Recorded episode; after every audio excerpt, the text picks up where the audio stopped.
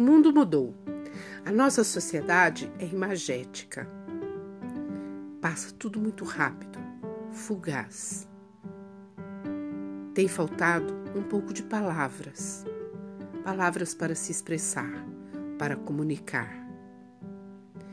Emoções, sentimentos, dar vazão aos pensamentos. Seja bem-vindo ao projeto Florescer. Meu nome é Velo Freitas.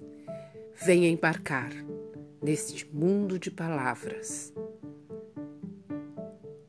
para nos dar um pouco mais de esperança.